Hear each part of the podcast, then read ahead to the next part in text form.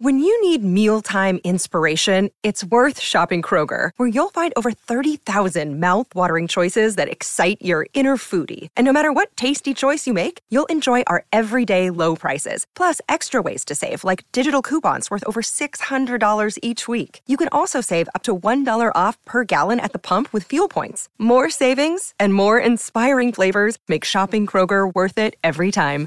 Kroger, fresh for everyone. Fuel restrictions apply. This is the Wealth Ability for CPAs show. Better clients, better practice, better life. Here's Tom Wheelwright. Welcome to the Wealth Ability Show for CPAs, where we're always discovering how to build better clients, a better practice, and a better life. This is Tom Wheelwright, your host, founder, and CEO of the Wealth Ability Network. So, the question is how do you actually take control and make a difference in your own success rather than being subject to the whims of other people how do you make sure that you're really doing the right thing um, and the right thing for your clients the right things right things for your profession the right things for your um, for your growth? Today we're going to discover how to really take control of our professional success. And uh, cpas we love to be in control so it's a perfect topic uh, for this group i believe. And we have the perfect guest for this dr alan patterson who's uh, really all about a, a blueprint uh, for success and for leadership so alan thank you so much for joining us and uh, please, if you would, just give us a little of your background. Well, thank you, Tom.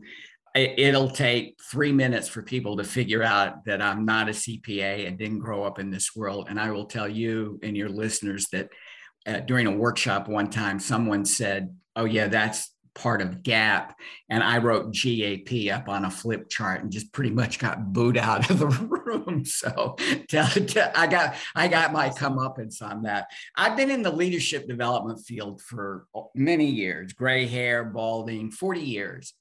And during that time, I've been privileged to work with people in your profession and probably your listeners' profession uh, by doing workshops with AICPA and the Business Learning Institute. I'm a leadership development guy. That's really what I've done my entire career. I've had uh, opportunity to work with some great companies, some big ones, uh, Anheuser-Busch, Johnson & Johnson, Hewlett-Packard, um, I've worked with a small public accounting firm here locally in, in Wisconsin who's growing uh, by leaps and bounds. I, I, think I understand your world a little bit. I, I'm not limited to just finance and accounting. I've done a lot of work in the biotech area. I can tell you the groups that I seem to enjoy and resonate with the most, Tom, are the ones that have very high expectations for technical competence. Mm-hmm. And then I, I don't call them soft skills, but it's that additional skill set that's needed and what that looks like and how you acquire it. So I mean, consulting, we, we, coaching. I, you know the you know what what what a, what doesn't a consultant do these days? Right, right. Well, you, you know, accountants aren't exactly known for our uh, sparkling personalities and our uh, communication skills. So, uh, which I think is actually our, our our number one issue is communication. One of the things that I see in the profession right now, and we um, very involved in the profession and building a network of CPA firms one of the things I'm seeing is th- this this really need and actually desire to shift from uh, compliance work and you know kind of that basic work that we've always done tax returns financial statements et cetera to more of a uh, of a leader for our clients a strategic leader actually taking our clients and helping our clients be more profitable helping them to be more successful. How do you make that shift? Well it's not a single shift especially if an organization is seen uh, uh, it as compliance only and compliance being a bad thing, a roadblock. Because you could say, I always said my understanding of compliance is if you're successful, the organization gets nothing. If you're not in compliance, you really get messed up. So it's like, well, what's the benefit? But when you move beyond that, and you see this in in I've seen it in finance and accounting organizations. There is all that transactional, those requirements, which means people have to be specialists. That's not a bad role, but it's very, very narrow. So if you're only compliance, I'm saying, how do you view yourself? Uh, and how do your clients view you in a role other than just saying no? And that would be by providing some advice. But the move up this particular stages, as I see it, Tom, is that that transactional while that transactional part is the base, the really great role to have is that of an expert. And what that means is that you're providing guidance and uh, solutions, even if your client may not be asking for it. Because I, I saw this in the IT field many years ago and and how people uh, struggled to see that group differently. And i would say in the profession in finance and accounting that role of an expert is a great role. Tom i'm working on something. I'm not really sure. I'm working on this part of the book. You've dealt with so many people it's like give me your give me your thoughts on this. What do you think i should be doing? Because that role means that people are going to be willing to listen to you. And that sometimes means you I, I say you have to invite yourself to the meeting. When you're the last person to know you're shut out. And shut out is they don't people don't want you there they they haven't thought about you or you're going to be seen as as taking people off track so you've got that expert role, but that expert role is primarily about accounting. When you really get to understand the business and organization you're working for, whether it's public accounting or whether you're working for a business, the role you want is a role of I, uh, I'm changing your definition slightly as one of a business partner. The difference there is not what you know about accounting. It's what you know about the business. So, the axis you want people to get better at is to really be knowledgeable about the business and the, the finance and accounting. That's just what you do. So to be to get there i say you want to at least get to that expert perception because that means people will use you you have to be willing all those skills you have to be, be willing to listen, to identify problems. People are going to ask you for something and say, well, before I do that, let me know more about what you're doing. And you get all those other skills that are around it. But it's it's completely fascinating because once people are seeing differently, they'll be engaged differently. And it doesn't happen because people because of, of what other people do. It happens because what you do. Yeah, so so you actually bring up several different points that I kind of yeah. want to unpack a little bit. Um, the first is the question is, are you a transactional business or a relationship business? So you know, if typically what has happened in our profession is we wait for the phone to ring. You know, you you talk about you need to invite yourself to the to the meeting. meeting. Well, I I would go a step further and say you actually need to be the one that creates the meeting, sets up the meeting, and creates the topic for the meeting. You can't wait for the client to do that because you know the the better questions to ask. The clients don't know the right questions to right. ask. And right. so if you're waiting for them to ask you questions, to me is you're not doing your job because your job is to ask the questions to prompt the responses because which brings me to the second point which is I've never met an entrepreneur who wanted to know what they can't do. Right. Not even once. And and because you brought it right up from the beginning, right? other than just saying no, what can you do? And I'm going, saying no is the worst thing that you can do for a client, in my opinion, because I've never met a client that wanted to know what they can't do. Rather, what they want to know is how do I how do I do what I want to do? So, for example, if if if they've got a, a new new uh, coffee mug and they say, "Is this deductible?" I'm going, well, the better the better question to me is how do I make this deductible? Because I want to know how do I solve the problem. So can, can we look at those two things uh, just for a second? You can talk about first about the idea between being having that relationship versus being just a transactional uh, engagement. Yeah, I, I, I do. And, and, and it, it, this is consultant speak, and I'll do my best to make it non jargon, but you can do the inst you can do the instant translation on the crawler underneath what Alan is talking about. the transactional part to me is there and it's a, it's as you've said to a great extent it's meeting it's solving a problem but if you're really looking to shift what that looks like it's spending time building those relationships there have to be reasons to get in front of people and sometimes and you know this from a sales perspective sometimes it's uh, in this case, you'd be calling a client, say, look, I'm thinking of you. I know the law is going to change. I think we should be reviewing thus and so. Just want you to be full. It's like, where did that come from? It comes from you. It doesn't come from the client. So the building the relationship part will be a full-time job.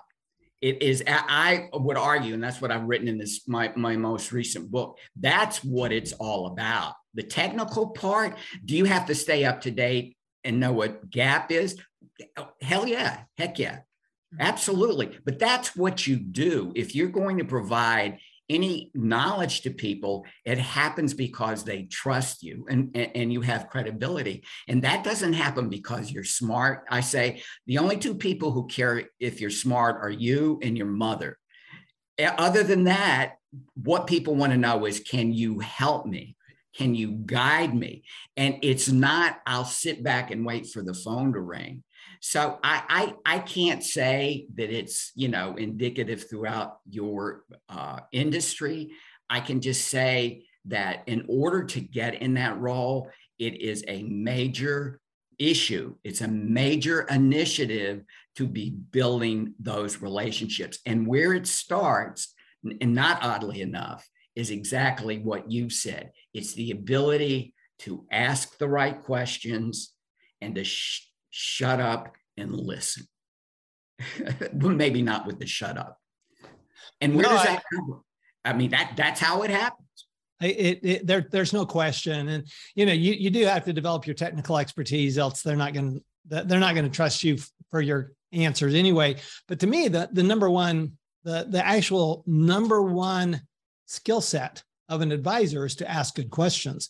And if we can't learn how to ask good questions, then I think we can never serve our clients very well. I don't know how else you would really start to understand. That's the job. Doesn't matter when somebody comes and says, hey, listen, I want the same software, accounting software that my brother-in-law has. It's like, well, okay, let's see. Let me ask you a few questions. Where does it hurt? you know what are the symptoms? What's causing you? And and I, I couldn't agree with you more. And, and that that is a that's an acquired skill. That doesn't have to be innate that but it's an acquired skill and that's what you would want to be training people and developing people around i think. That's how you get new business. let me ask you a question. So sure. to me it's it's actually easy because i'm very curious. I, I want to know everything right? So i want to know how the tax law works. I want to know. I, I, just wrote a book called The Win-Win Wealth Strategy that's coming out, and and this is a, a book about okay, why does the government give tax incentives? What do they get out of it? Right. And and it seems to me that as if, if we're curious enough, we're going to we're going to ask questions because we want to know the answers not because we think this is a good way to build a relationship just because we want to serve the client and the best way to serve the client is to find out what they need and then find out what their problems are and then to you know help them with a solution to it well, you know, I love the fact that you're using the word curious. And my latest here venture on the on the book side about it, you don't never want to reverse this. To burn ladders and build bridges is to say the burning ladders is changing the mindset. It's not about the the individually you know how you climb what's important is the actions that you take in that different mindset which is more relationship based so to your point i think what would probably be called personality traits, but they're trainable. These are trainable. And the two that I think of one is curiosity. And the problem there, you tell me, I think we've engineered it out of mm. people because kids that say, I just read this kids, curiosity peaks at age four or five. What the heck are we doing?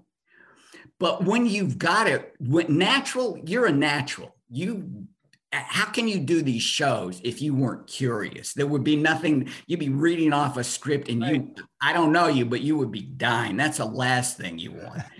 and the other one, my word is rather than call it uh, rational thinking, I think of it as discernment. It's what does this mean? And those two are parallel tracks. I just think that's cool. I think, and that's what good teachers do. That's what good coaches do. That's what good leaders do. It's like, well, Tom, t- tell me, what do you think's driving this? And what would be the impact of this? And some of that's curiosity. And curiosity, I say, is the itch that has to be scratched. I mean, you can get a little bit snarky sometimes with it, but it is so, it's like, here's a dumb question coming up and it's like i don't care what you characterize it is. I i want to know. Just a minute ago you said this these things can be trained. How do you you know i now i'm fortunate. I grew up with parents that were very curious. They they just i mean my, my parents both graduated from high school when they were 15 i mean they just they were wow. just avid they were just avid learners. And that and my mother had this theory that she goes there's 50,000 answers to any question. We only have identified three of them. So we need to look at the rest Keep of them. Keep going. Yeah. Right. So, and, and that's how she was. She was a voracious reader, et cetera. So I get how I was trained into that because I look at my siblings and basically we're all the same that way. And it's actually, that's what's contributed to our success is that curiosity and that desire to learn. I get that with kids and, you know, I'm hoping that I can do that with my grandkids, but how do you do that with your employees because your employees aren't they're not four year olds and five year olds that you can train. They're they're 25 year olds and 30 year olds and 35 year olds and they've had all of that trained out of them. So how do you right. give it back right. to them? Yeah great point. It, i say it's engineered out and that's what you're saying. Uh, uh so on the curiosity side Uh, the trainable part, the skill related part is what we just talked about in my mind, and that is the ability to ask probing questions. So you have to you have to teach people to listen. So when you say, Tom, when you say this is a big problem, what does that mean? What does that look like? So you learn how to do that. When you say, oh, this really got us into a lot of trouble. Okay, can you give me an example of that? You learn, you teach people how to have those types of skills in conversations. So it's not innate curiosity uh, because I wouldn't have to tell you, or, or your parents, or I wouldn't have to tell your parents, or, or they wouldn't have to tell you about how you do that. It's like, well, wait a minute, I don't understand. How could the how can that tax law be changed when two years ago there's a thus and so? The other thing is a little more complicated the discernment and and the and the ability to think through issues, which I think is one of the number one requirements that uh, employers want from college grads, and they don't feel sure. they're getting it. And it's like I, it's hard for me to believe, but it, I know it's true. It's not even the scientific method because I'm not even sure that that's being taught that way. But I think it's more than that because you're trying to get people to, to say, tell me what you see Go back, dissect this for me, Tom. Tell me what you see. And the harder question is tell me what you don't see. Mm. And so that kind of thinking, I think, has a little more gray matter attached to it. And I think the best you can hope for is not just to find the answer, but to do the, your due diligence around give me the context which is i mean what am i saying? It's just it it's all that inquiry route that that your parents use that you use you that it's like that's what you want. That's the environment you want. That's how you want to train people. It's like i don't want the answer. I want to understand it. I want to understand what you see as options. I want your recommendation. Uh, what talk to me? I'm not. I don't have the answer. Go. Yeah, I, I love that. So a couple of things that we do in our CPA firm is I always say you have to start big and then get small because what CPAs tend to do is they have a they have a tendency to start small and then get smaller. Okay, so they, they actually never see the big picture. They never see the context, and they never ask, well, why? you know, why is this the way it is? Why is this, for example, why are there seven different definitions of a dependent in the tax law? And why why is one different than another? Because once you discover that, that that's where you actually can do magic for clients is when you actually are breaking that down like that right. and and discovering that. The other thing that we found is is that I find a lot of CPAs they want to just get the answer. And so they'll ask a question. So for example, a, a staff member is working on a tax return. They ask a question, and what the manager does is gives them an answer, which I think is a horrible thing to do. Because what I want to do is I want to go, well, you tell me what you think the answer to be and where you got that answer. If I give you the answer, you're not learning anything. Yeah, and and and to that point, that is the role of the manager. You know, people think of delegation and development as this kind of funky I, I got to go take a course in delegation. I had a fellow that was a superintendent, a shop superintendent in a cheese factory here in Wisconsin. He said, Okay, here's how it works. Somebody comes to me and says, Boss, what do you want me to do? And I say to them, What's the problem? And they tell me, What are, what are the options? Then they tell me, What do you think should be done? And then they tell me, It's like, We'll go out and do it. And then you realize, you know, that why I say it's a trick question. When somebody says, Tom, what do you want me to do? It is a trick question. And I tell my clients that unless you want to be, unless you want people lined up at the door, because if you answer it today, I guarantee you somebody's going to be in line tomorrow. It may not be that question. I say it's just pick a number. So you don't build capacity that way. That's not how you do it. Giving and the giving answers is the root. And and in all fairness, that's what we were trained to do. That's what yep. school does for us. Exactly. It's that's like, what school does to us. Right. Right. I don't want, I don't just give me the answer. That's all I'm looking for. And I'm saying, I don't know. Tell me what's inside your head. Because I I think that's where the magic is. I think that's where the beauty is. And on a different note, Tom, I think that's where the connection in the relationship is. That I would take the time to want to understand what's critical and important to you. I mean, what am what I don't know, your mother told you this, your father told you this. Well, so so here's here here's here's the analogy I use. If you go to a doctor how much and you've got a 20 minute appointment with that doctor how much of that 20 minutes does the doctor spend telling telling you how how great his diploma is in the school he went to or, or, even giving you an answer i mean right. 19 minutes of that 21 20 minutes is ask, asking uh, probing questions. It's asking those questions and getting to okay, what's what is really causing this pain? Not just what is the pain, right. but what is actually causing this pain? What do you do differently? What what's different today than it was three days ago? What's happening there? And then it's a matter of just oh well, here, take this. Yeah, and and and to a related point, it's when you take when you provide that kind of guidance, that meaning giving the answer, what you're doing is perpetuating the transactional role. And that's not what you're looking for because it's like, okay, let's find an it. A client has asked me, how can I, you tell me, you know, how can I deduct this? And, and there's so many definitions and it's like, okay, you're debating, do, how much do I educate? How much? Well, it depends on the client, uh, but clearly, but the ability to get out of this transactional part is when you start to understand not the obviously they're paying i say obviously because that's what we that's the you know let's find right. the pain point. But it's tell me more about what you're give me the background. Tell me more about where this fits. What are tell me what you're trying to do because i will be happy to provide you with my guidance. That's the expertise part. Instead of oh you want a computer that's uh, you want a program that's this wide and this tall? It's like okay well that's going to take off. Yeah how do you know?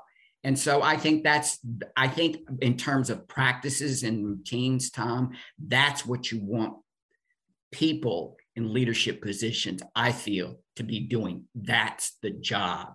You're you you probably have a, a specialty in your field uh, but i can't imagine that's your value to the organization. No, for, oh, for sure, for sure. I, I, I totally agree. So, so let me ask you. Uh, your your book is Burn Ladders, Build Bridges.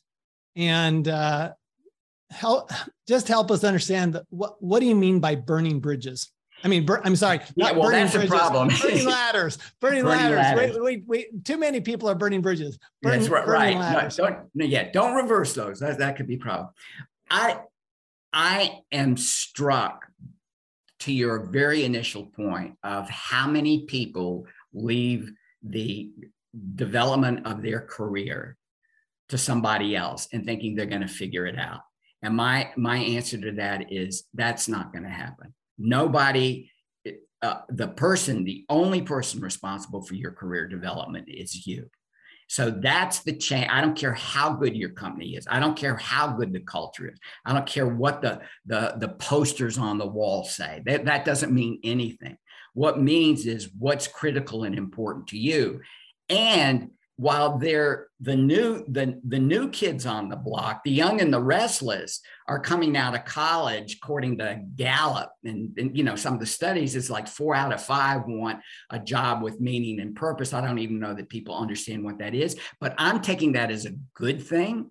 And there are tons of people probably including you and me i know including me i don't know you but you're in your own business. This came from something from somewhere that are looking for meaning and purpose. So I say the what ladder burning is is changing your mindset from taking yourself out of the center of your universe and putting the success of other people in the middle. And your job is to do this not by accomplishing stuff, but by building relationships and finding people like yourself who that my words who are interested and interesting. And I think that, I mean, gosh, I hope we get to talk again. I mean, this is just like, this is this is just open season you know? It's like um, you know to share the same interest. And i say that's the motivation. So that's burning the ladder. Building the bridges is taking action to go out and build those relationships. And it's not networking. I'm not talking about networking. That too. But i'm talking about finding people and that doesn't happen because they find you. You have to find them and it's it's not difficult. I love it.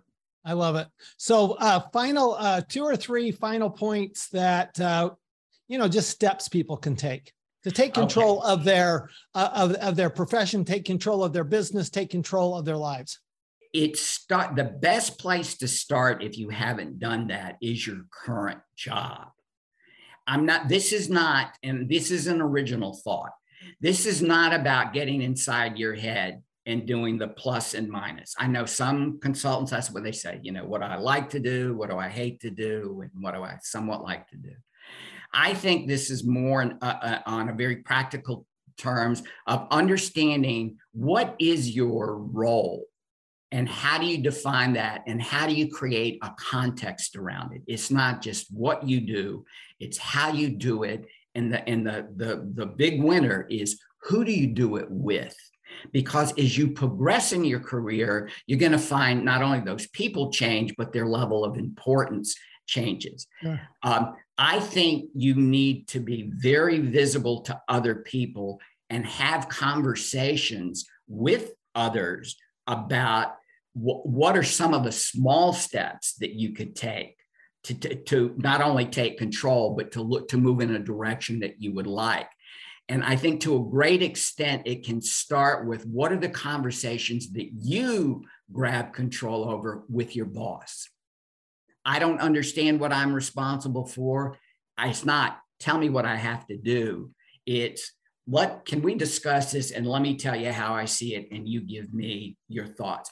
Here's where I see myself. I would really like to know uh, what, what's required to move to the next level. Just let, can we lay it out? Oh, here, I've done it. Tell me what you think. That's what it means to take control. And then ultimately, you're going to be looking at if you're working in a bad work situation. I mean, I don't want to be crass. It's but if you're working for somebody that really doesn't get it or an organization, I know this is uh, uh it, it sounds like heresy. It's like why would you do that? Especially if you're really experienced. Why would you do that to you? I need a job. Of course you do. I have to support my family. Of course you do. Why would you have your reputation and your experience uh, soiled by some. I say the road climbing the ladder is the road to not good enough. That's kind of the Peter principle. I like it. It's not the road to not good enough because eventually you're going to get to a point where you are not going to be able to move. So that what it means to take control is by doing this, changing the mindset and saying, look, if I can help other people succeed, I know this sounds like motherhood and apple pie. I can, I, I will find those opportunities. I, I promise that. And you say, well, show me the research on promise. It's like, yeah, okay. I, I, I, I just love that last piece there um, because helping other people succeed is the way we succeed it is it is really the way we succeed um, we're we're helping our clients we're helping our staff or we're helping our boss i mean right. the reality is the reality so I, I, I am the boss i'm at the top of the ladder i've got four businesses i'm the top ladder in every one okay? So what i would want to know is if if you are looking at at you want to move up you want to do tell tell me okay? Tell me what you're going to do to make yeah. this organization succeed. Tell me what you can do for this organization. Find out what does the organization need and then uh, you know produce produce the solution. One of the things one of the rules we have in our business is um, don't ever bring me a problem without bringing me a solution sure and if you can identify the problem and then identify a solution I, I would kill. I would. I'd kill for all the people I can get like that. Yeah. How's this? How's this for even another uh, another uh, approach, uh, Tom, to the same question? How many people come to you and say, not about the business, Tom? Tell me how I can help you be successful in this coming year. Now, some of that is a good tactic with a manager who you're you're not sure has your best interest. Okay, that we know. But who would come to you and say, Tell me what I can, let's talk about what I can do. And you say, okay, Alan, you got to learn the business. Okay, let's get, let's talk specifics here. And then uh, you're not telling me exactly what to do, but at least we've had that conversation. And oh, uh, over the weekend, Tom, it's funny. I was reading this book and I was really thinking about you. And, you know, I'm wondering about what's going to be the next. I mean, this is a big issue for me. It's like, where, what's work going to look like five years from now? Right. And it's like, I don't know. Well, here's my thoughts on it. Tell me what you think. That's a double whammy. I get the discussion, I get the interaction, I get the relationship. I love it. Dr. Alan Patterson, Burn Ladders, burn ladders, build bridges, pursuing work with meaning and purpose. Uh, Alan, where uh, for more information, where can we come?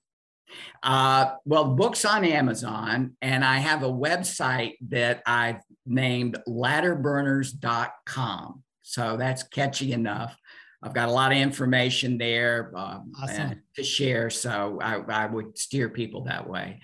And I, I, I want to thank you, Tom. I know we're signing off. I want to thank also thank your staff and the people for putting this together. That's it's just it's just neat stuff, and it's a I, I think it's a great stuff. I, I appreciate that. We have uh, I I am fortunate to have a whole lot of bridges with a whole lot of amazing people and uh, and and and that that support the mission, support what we do, support our vision, and I, I love that. And, and, you're one of those. It's it's just been great talking to you, Alan. Uh, really appreciate it.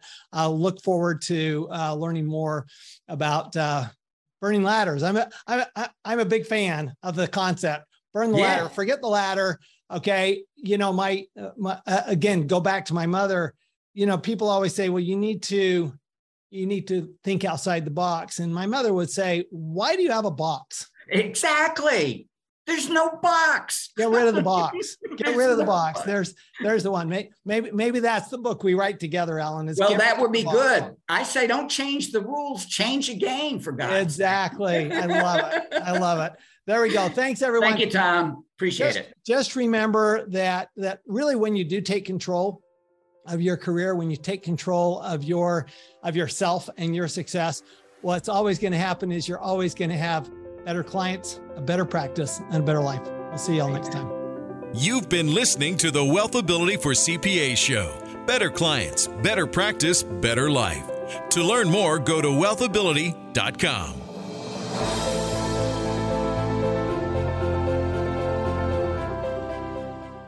This podcast is a part of the C Suite Radio Network.